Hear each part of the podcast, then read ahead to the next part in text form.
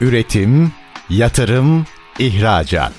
Üreten Türkiye'nin radyosu Endüstri Radyo, sizin bulunduğunuz her yerde.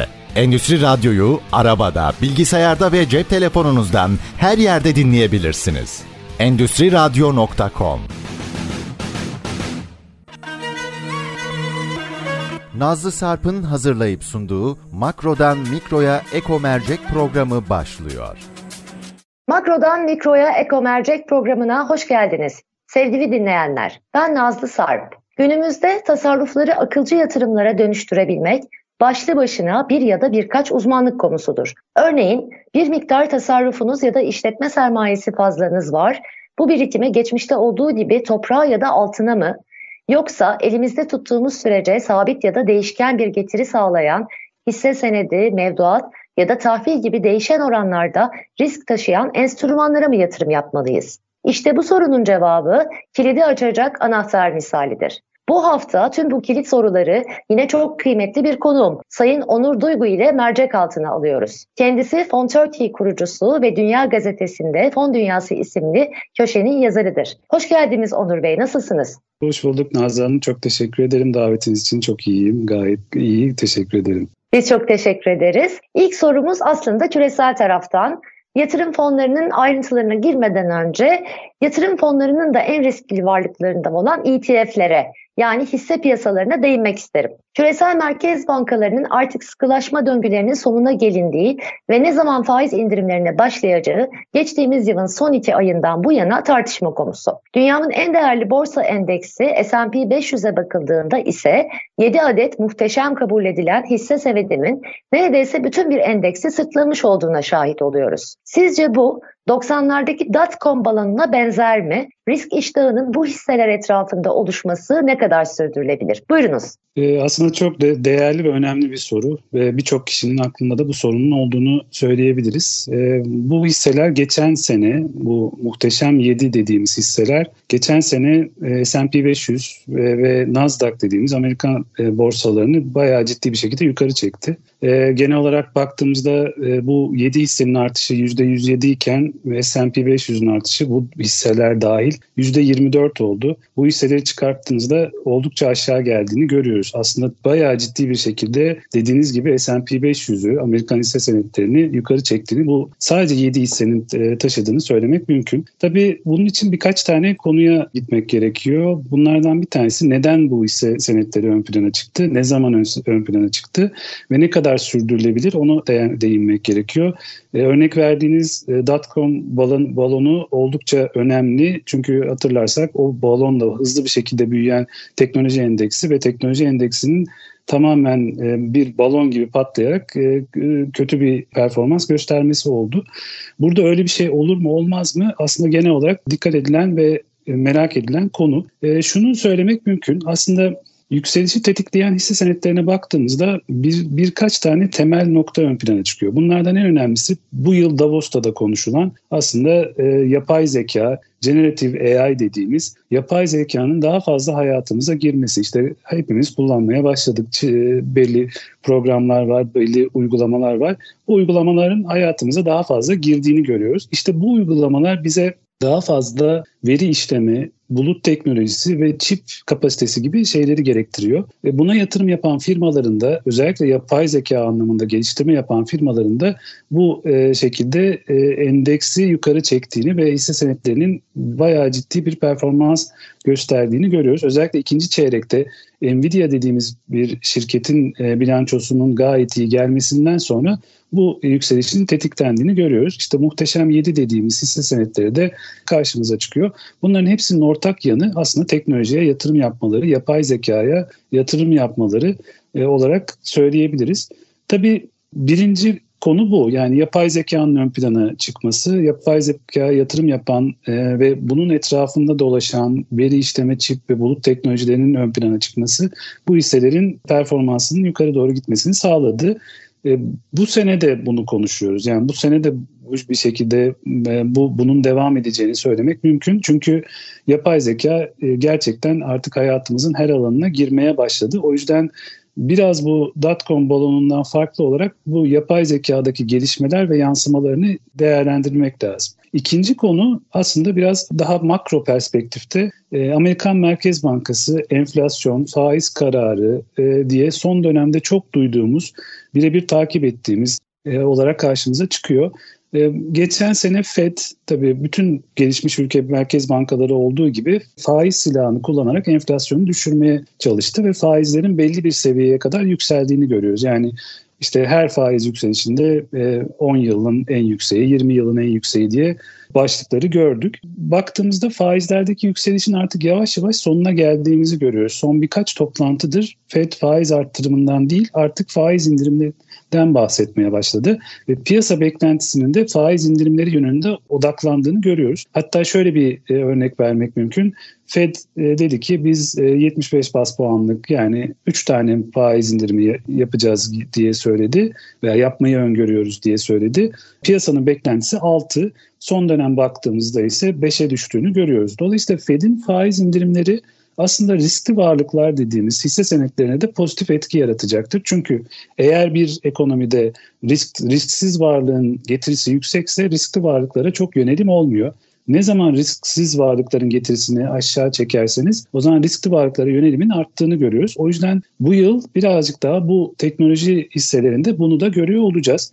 Tabii şunu da değerlendirmek lazım. Bir hisse senedi ne sürekli yükselir ne sürekli düşer. O yüzden belli soluklanma zamanları da olacaktır. Bunu değerlendirmek lazım. Şöyle bir baktığımızda Kasım-Aralık ayında ciddi bir rally yaptı bu yurt dışı hisseler ve başta teknoloji hisseleri. Diğer hisselerin birazcık daha geri kaldığını görüyoruz. Ben fonlar üzerinden okuduğumda, değerlendirdiğimde özellikle belli temaların, işte teknoloji temasının, Amerikan hisse senetleri temasının, turizm seyahat temasının ön planda olduğunu, öte yandan birazcık daha geri planda tarım ve gıda temasının, gelişmekte olan ülkeler temasının ve ESG dediğimiz Environmental Social Governance dediğimiz temanın biraz geride kaldığını görüyoruz.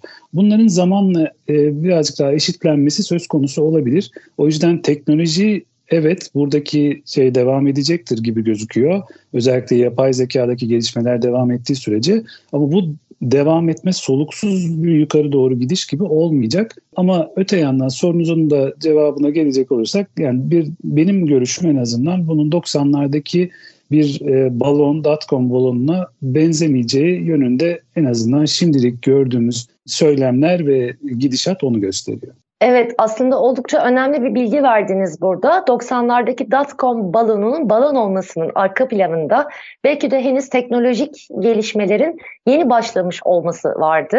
Oysa şimdi dünya ekonomisi ABD başat olmak üzere, gelişen ülkeler, gelişmiş ülkeler başat olmak üzere çok ciddi bir devinim içerisinde ve dolayısıyla bunun bir süre daha bu dönüşümle beraber devam etmesini beklemekteyiz.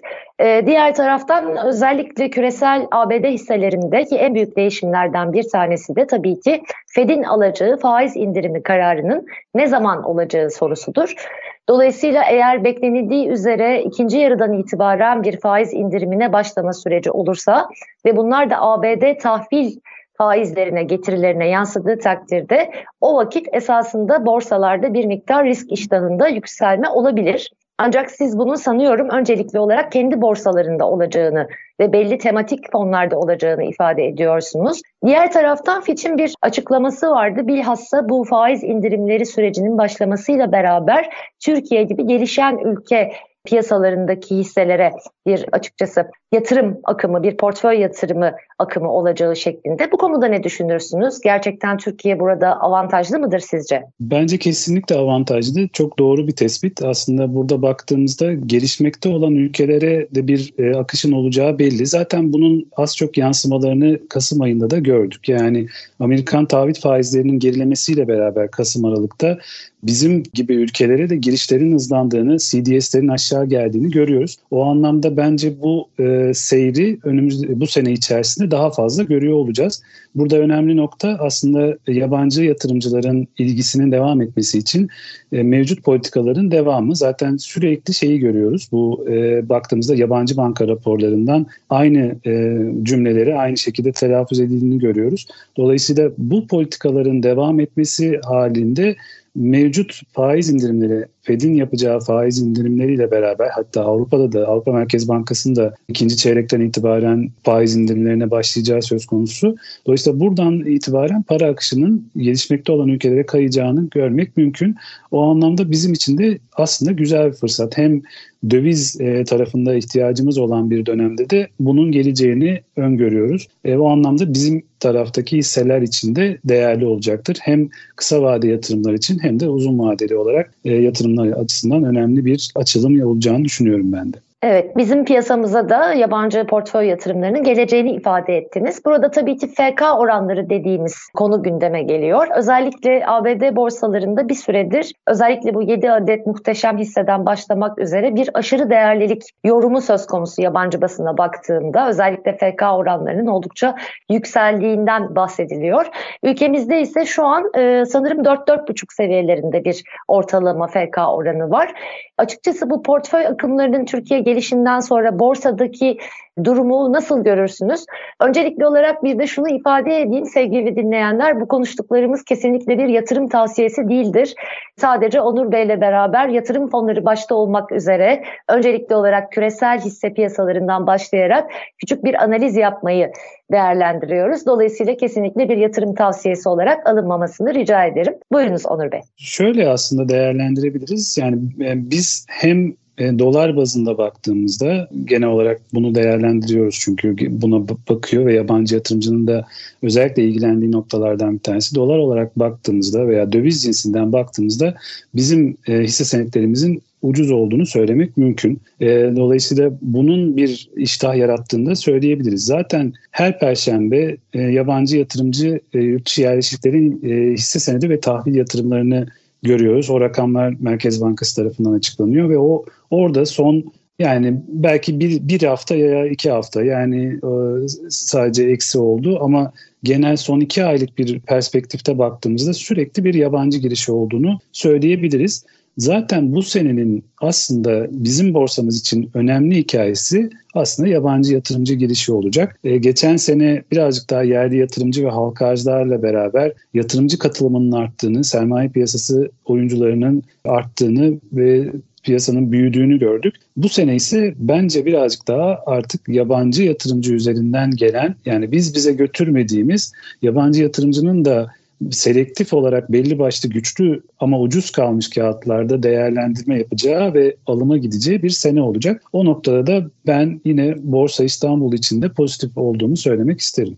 Umarız ki bu beklentimiz yerine gelir. Gerçekten de borsamıza portföy yatırımları bir an evvel ulaşır. Çünkü bu açıkçası son birkaç aydır beklenti dahilinde.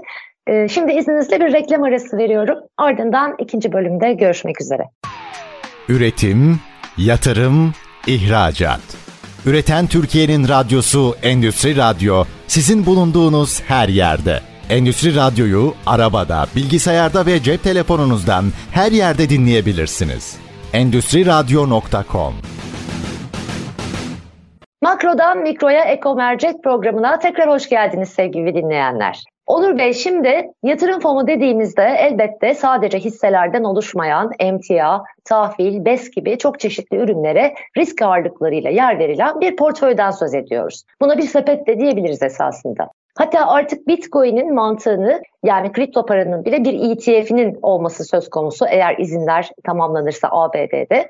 Dinleyenlerimize yatırım fonu mantığını ve tercih edilme nedenlerini örnekler üzerinden anlatmanızı rica edeceğim.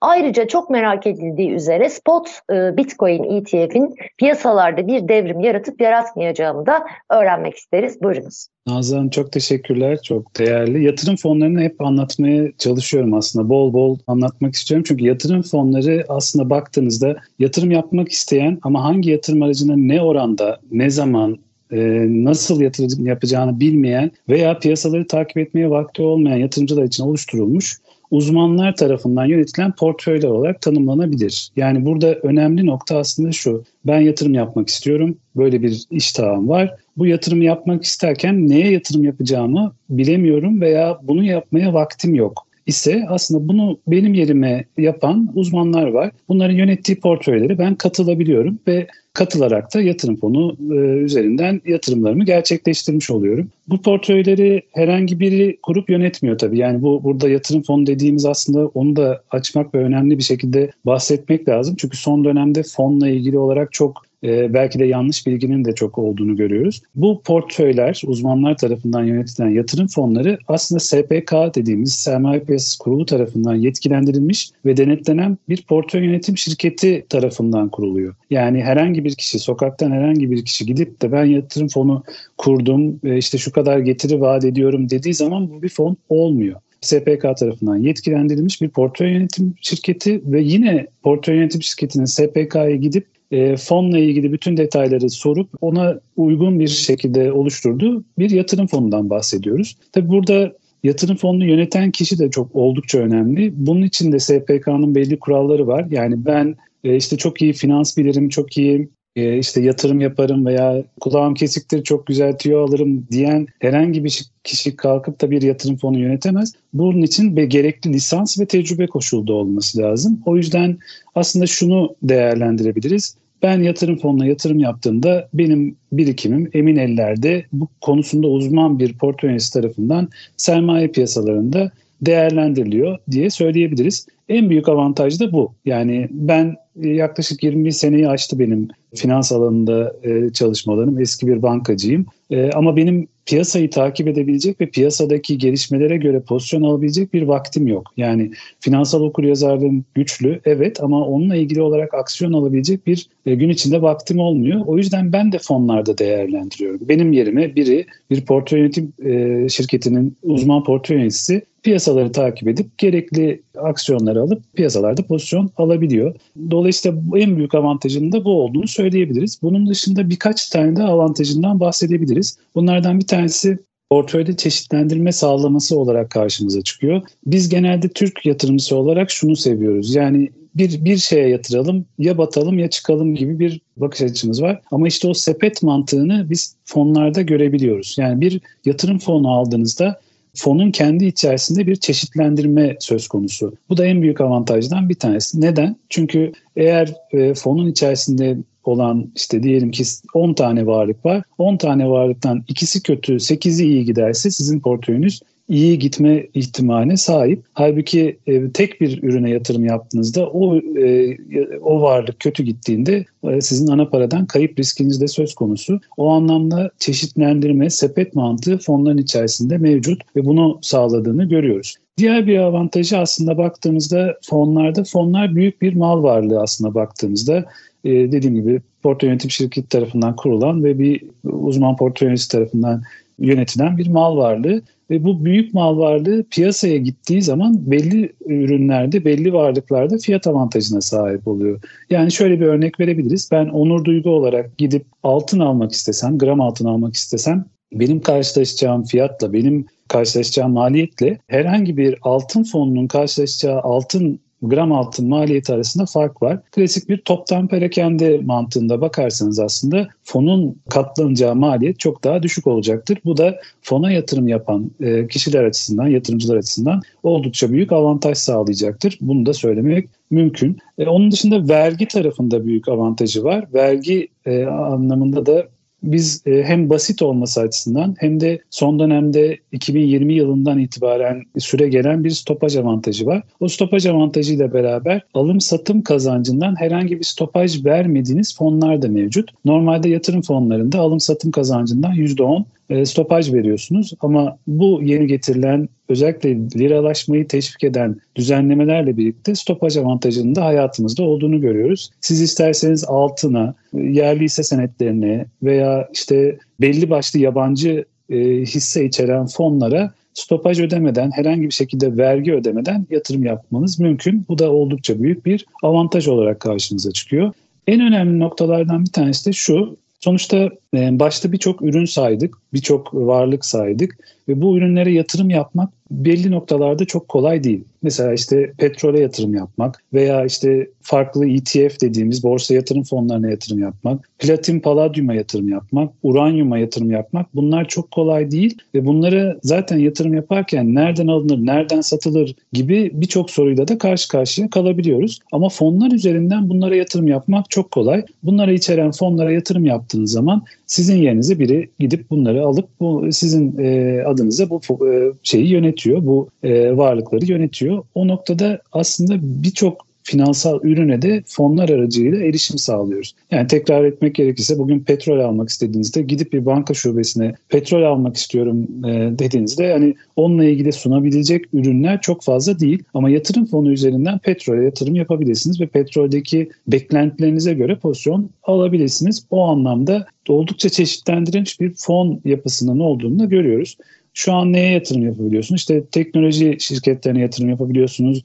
Sağlık temasına yatırım yapabiliyorsunuz, ulaştırma temasına yatırım yapabiliyorsunuz, emtiaya yatırım yapabiliyorsunuz. Emtianın içinde tarım emtiaya ayrı veya petrole, endüstriyel metallere ayrı yatırım yapabiliyorsunuz. Eurobondlara yatırım yapabiliyorsunuz veya katılım esaslı olarak altına, hisse senetlerine veya yurt dışı hisselerine yatırım yapabiliyorsunuz. Bunlar fonlarla çok kolay bir hale geliyor. Bu da çok büyük bir avantaj olarak yatırımcılara karşısına çıkıyor. O yüzden ben hep özellikle yatırım fonlarını finansal okuryazarlığı görece birazcık daha yeni olan yatırımcılara öneriyorum. Bir tane de örnek vereceğim aslında bu noktada. Borsa yatırımcısıyla alakalı olarak biz geçen sene içerisinde borsa yatırımcısının oldukça ciddi bir şekilde arttığını gördük. 8 milyonun üzerine çıkan bir borsa yatırımcısı oldu. Burada tabii halka arzların da çok olduğunu görüyoruz.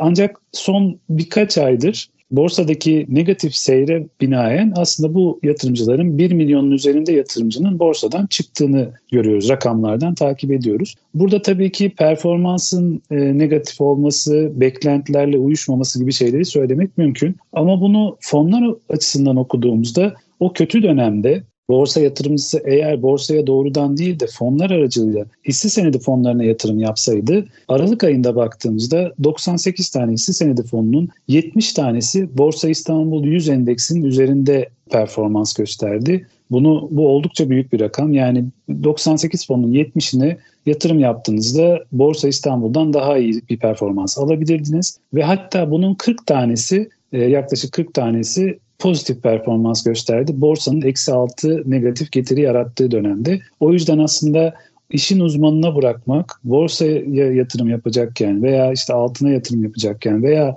çoklu varlık dediğimiz birden fazla sepete yatırım yapacakken işi uzmanına bırakmak yatırımcılar için oldukça avantajlı diye söyleyebilirim. Diğer sorunuz aslında çok önemli. Bu Bitcoin ETF'i son dönemde oldukça ciddi bir heyecan yarattı. Hatta İngilizce kelime bunu çok kullanıyorlar. Bir hype yarattı. Burada büyük bir beklenti oluştuğunu gördük. Ama bu beklentinin etkilerini henüz görebilmiş değiliz. Bitcoin ETF'i, Bitcoin'le beraber hareket edecek bir borsa yatırım fonu aslında özellikle bu kripto paralar için bence çok büyük bir aşama ve bunu uzun zamandır bekleniyordu. Buna benzer ürünlerin olduğunu da görüyorduk aslında. Ama bunun doğrudan etkisini çok Bitcoin'de veya diğer altcoin'lerde görmüyoruz.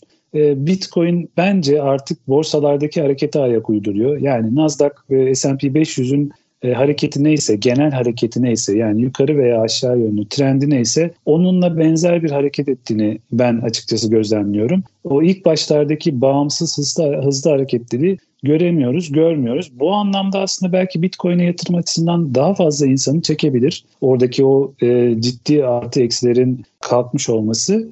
Ama tabii bekleyip görmek lazım. Ben kendi adıma Metaverse coinleri tarafında çok umutluydum. Çünkü arka tarafında Facebook'tan Meta'ya dönüşüm, Meta'nın yaptığı çalışmalar ve bundan sonraki işte yapay zeka ile beraber ve işte sanal gözlüklerle beraber karşımıza gelecek bir yapıyı hep konuşuyoruz. Dolayısıyla bunların bir etkisi olacağını düşünmüştüm ama geçen sene içerisinde onların da çok beklenen performansı yaratmadığını görüyoruz. O noktada belki birazcık daha beklemek lazım. Zaten fonlar üzerinden, şu an bizim fonlarımız üzerinden doğrudan Bitcoin ETF'ine yatırım mümkün değil. Fonlar aracılığıyla da yatırım mümkün değil. Ama belki ileride blockchain fonları, blok zincir fonlarının içerisinde SPK eğer uygun görürse bu Bitcoin ETF'inin de alınması mümkün olacaktır. O zaman takip ediyor olacağız biz de. Onur Bey, evet, çok kıymetli bilgiler verdiniz. Açıkçası bunları özetleyecek olursak en önemlisi, en çok öne çıkanı şudur ki sevgili dinleyenler, öncelikli olarak fon yatırımları sermaye piyasası kurulunun iznine tabi yetkili kurum ve kişilerce yapılabilir. Bunun dışında kesinlikle herhangi bir fon size sunduğunu ifade eden kişi veya kurumlara lütfen inanmayınız. Keza son dönemlerde de malum birkaç fon dolandırıcılığı çok gündem oldu. Dolayısıyla mutlaka SPK'nın yetkilendirilmiş olduğu kurumlarca gerçekleştirilen fonlara yatırım yapmak gerekiyor. Bu çok önemliydi esasında. Ardından fona yatırım yapmak neden önemli dediğimizde fonla çok çeşitli emtialar olmak üzere bugün altın, işte çeşitli metaller, petrol vesaire gibi çeşitli emtialara da yatırım yapabiliyorsunuz. Hisselere de hisse fonları aracılığıyla yatırım yapabiliyorsunuz. Ancak bunlar bir sepet mantığıyla çalıştığı için dolayısıyla sizin riskinizi önemli ölçüde düşürüyor. Onur Bey'in demin ifade ettiği üzere örneğin işte geçtiğimiz yılın sonunda yaşanan borsadaki düşüşten en az etkilenen yatırım araçlarının fonlar olduğunu ifade etti kendisi. Yine aynı şekilde çeşitli emtiaların altın gibi alımında fiziksel altınla perakende ve toptan arasındaki gibi bir takım maliyet avantajları var. Yine stopajla ilgili çeşitli avantajları var.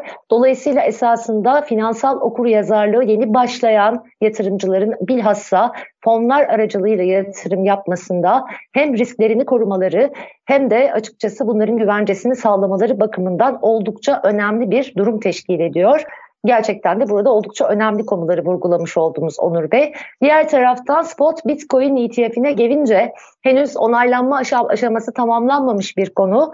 Ancak onaylandıktan sonra da işte İngilizce ifadesiyle hype denilen bir şekilde bir heyecanla bekleniliyor. Ancak henüz bunun da piyasada tam anlamıyla nasıl yanıt bulacağı bir tartışma konusu.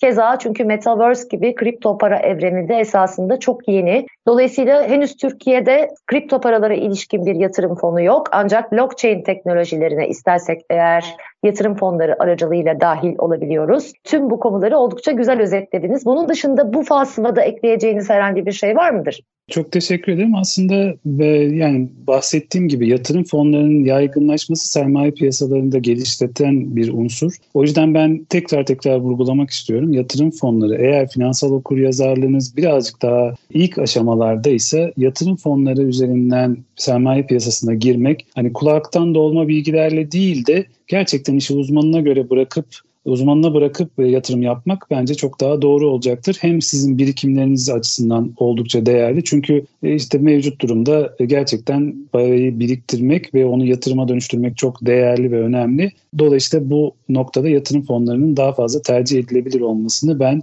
nacizane öneriyorum. Çok teşekkür ediyorum. Evet, biz teşekkür ediyoruz. Şimdi kısa bir reklam arası, ardından son bölümde görüşmek üzere sevgili dinleyenler.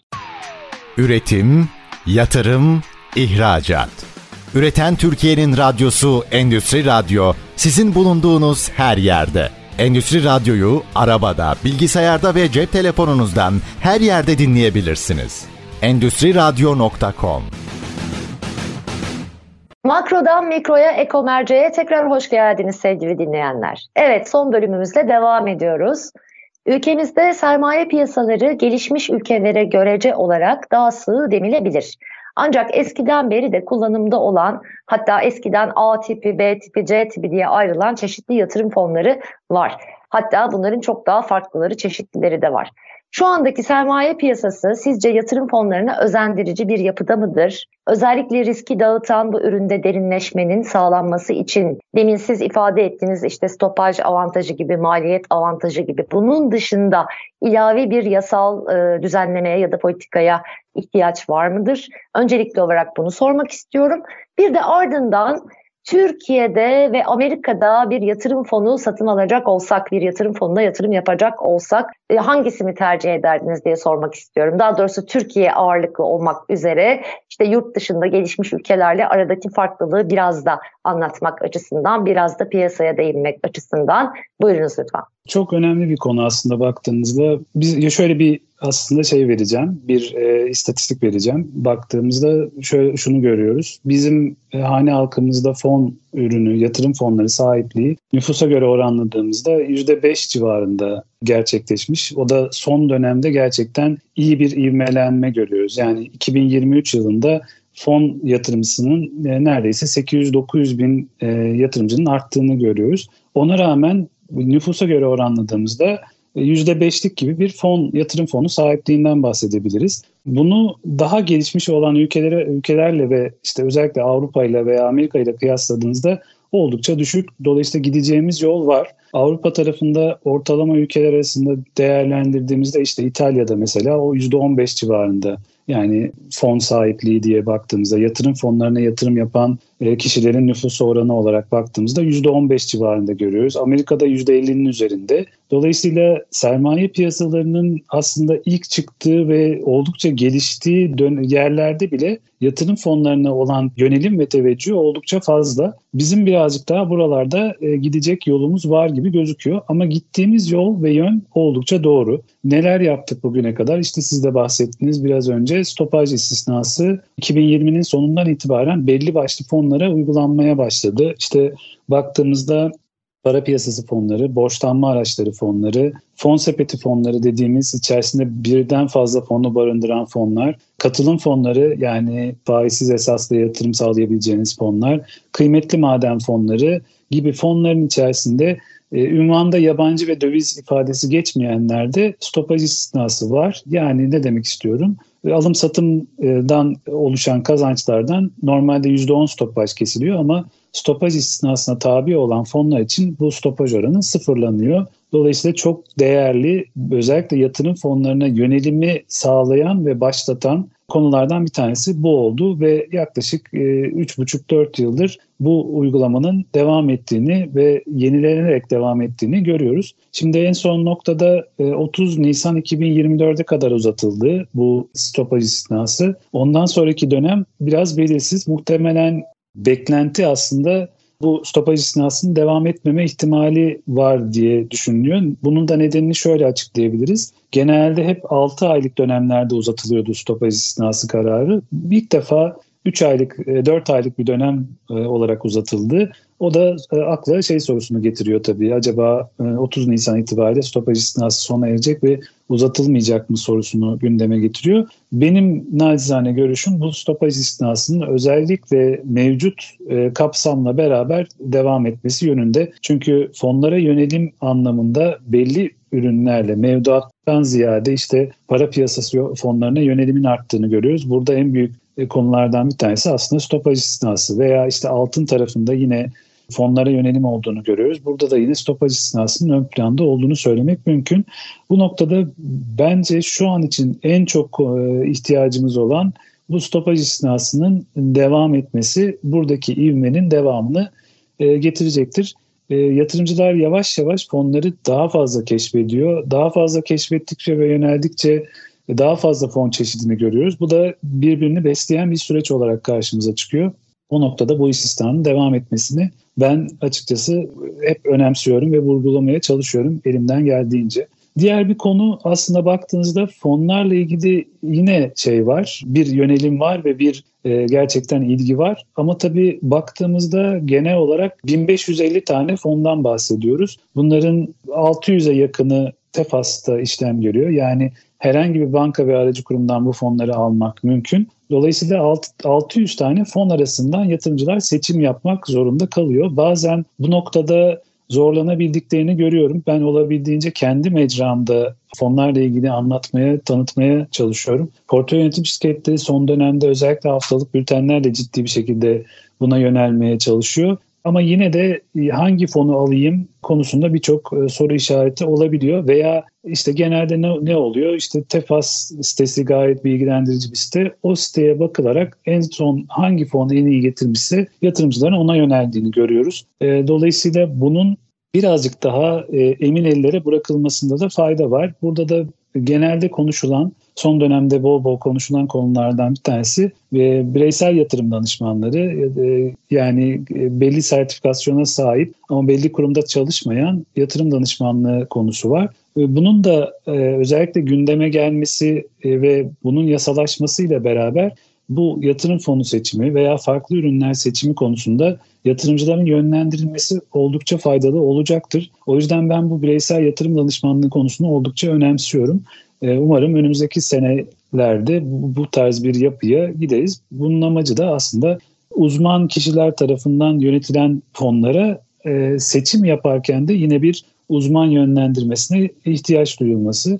Dolayısıyla bunun ön planda olmasını ben önemsiyorum.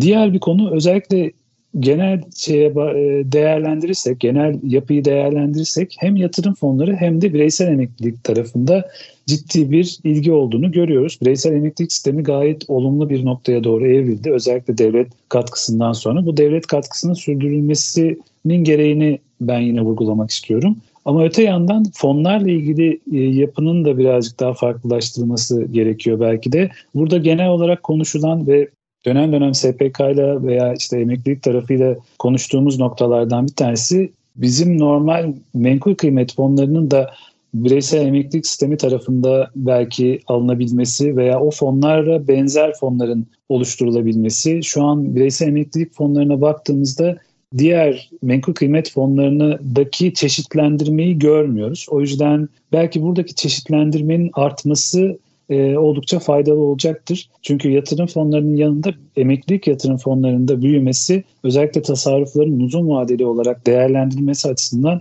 çok önemli. Ben BES tarafında da bu tarz bir çeşitlendirme ve bu tarz bir yönelimin artması gerektiğini düşünüyorum. Birkaç tane daha mevzu var aslında burada baktığımızda. Valör tarafı özellikle fonlarda çok yatırımcıların şikayet ettiği noktalardan bir tanesi.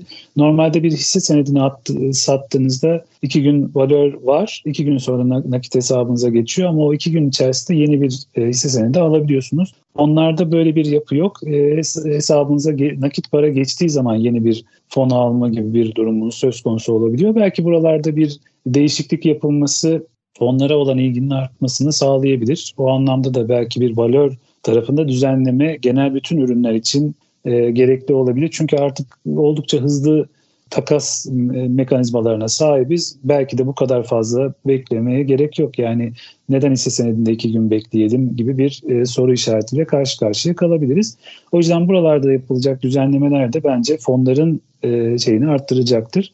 Son olarak da ağırlıklı olarak gelen konulardan bir tanesi, yatırımcı fon aldığı zaman belli bir kurumda, o başka bir kuruma geçmek istediğinde fonlarını satıp tekrar öteki kurumda tekrar alması gerekiyor. Fonu transfer etme gibi bir konu yok. O yüzden burada da bir memnuniyetsizlik oluştuğunu söyleyebilirim ve fonlara yönelim anlamında da bunun da bir engel olduğunu düşünüyorum. Fonların da hisse senetleri gibi transfer edilebilir hale gelmesi, kurumlar arasında transfer edilebilir hale gelmesi bence oldukça faydalı olacaktır. Özellikle çocukları için birikim yapan aileler bu noktada birazcık daha ihtiyaç duyduğunu söyleyebilirim. Bu şekilde özetlemek mümkün.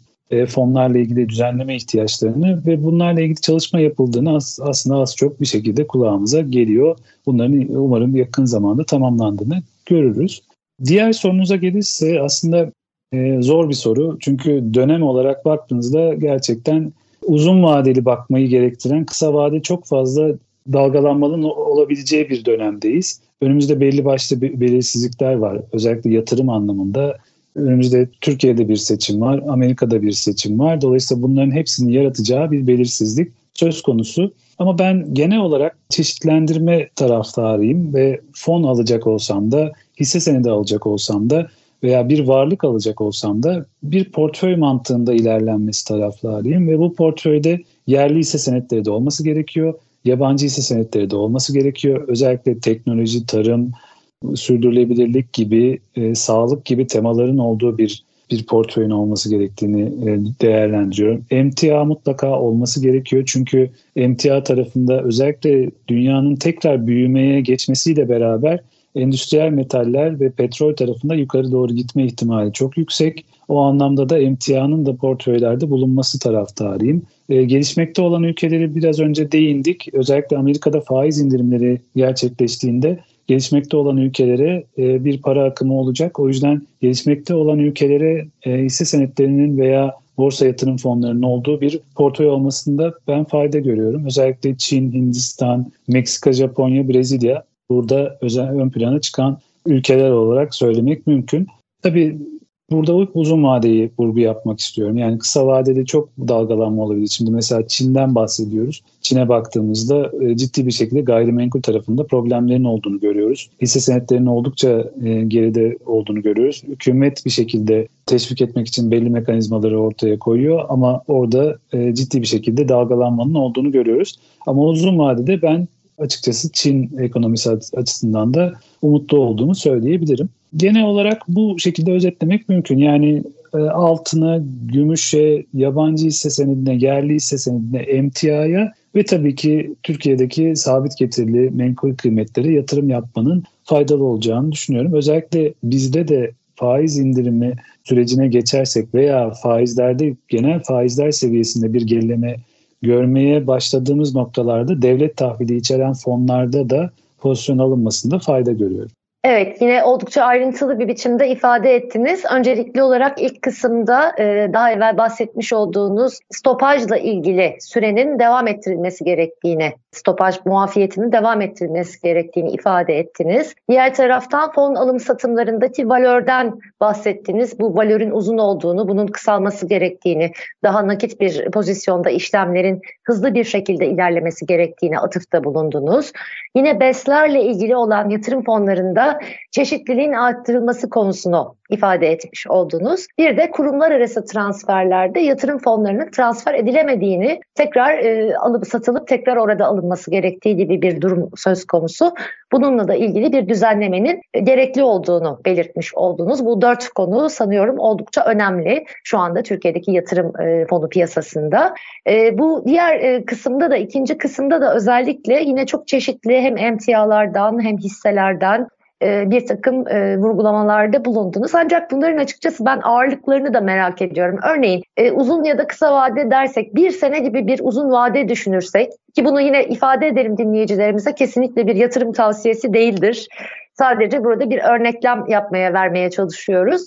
Örneğin Türkiye olarak düşündüğümüzde önümüzdeki bir senede bir yatırım fonu alacak olsanız, gerek tematik, gerekse demin belirtmiş olduğumuz hisse fonlarında ve diğer emtialarda kıymetli metaller ve yine endüstriyel metaller olmak üzere nasıl bir ağırlıklandırma yapardınız sepetinize? Buyurunuz lütfen. Şöyle, aslında bunun belli bir kısmını sabit getiri sağlayan mevduatın üzerinde getiri şu an gördüğümüz para piyasası fonlarında değerlendirebilirsiniz. Dolayısıyla %15 civarında, %15-20 civarında öyle bir değerlendirme olurdu. Hem de eğer bir piyasada fırsat çıkarsa hızlı bir şekilde nakde dönebileceğiniz bir avantaj sağlıyor. Geri kalan %25'lik kısımda yerli hisse senedi fonlarını tercih ederdim. Bu noktada özellikle seçimden sonra bir yabancı yatırımcı ilgisinin artacağını düşünüyorum ve mutlaka hisse senedi fonlarının, yerli hisse senedi fonlarının da portföyde yer alması gerektiğini düşünüyorum.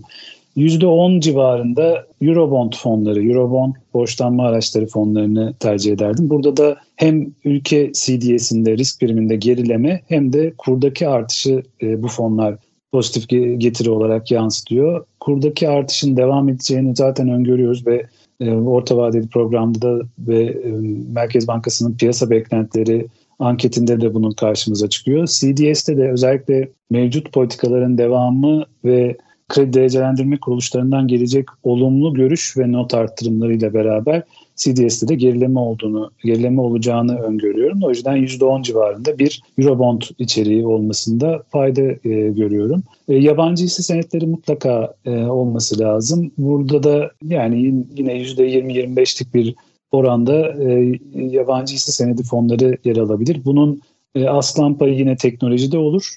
Ama geri kalan kısımda işte birazcık daha baktığınızda sağlık teması olabilir, sürdürülebilirlik teması olabilir veya tarım, gıda, turizm, seyahat teması olabilir. Bunları değerlendirebilir dinleyicilerimiz. Onun dışında emtiayı önemsiyorum. Yine söylediğim gibi özellikle tarım emtia ve endüstriyel metalleri %10 civarında buna yatırım yapılması faydalı olur. Genel olarak bu şekilde söylemek mümkün. Evet, esasında ağırlıkları da ifade etmiş oldunuz. Çok teşekkür ediyoruz katılımınız için. Son olarak anlatmak istedikleriniz, eklemek istedikleriniz var mıdır?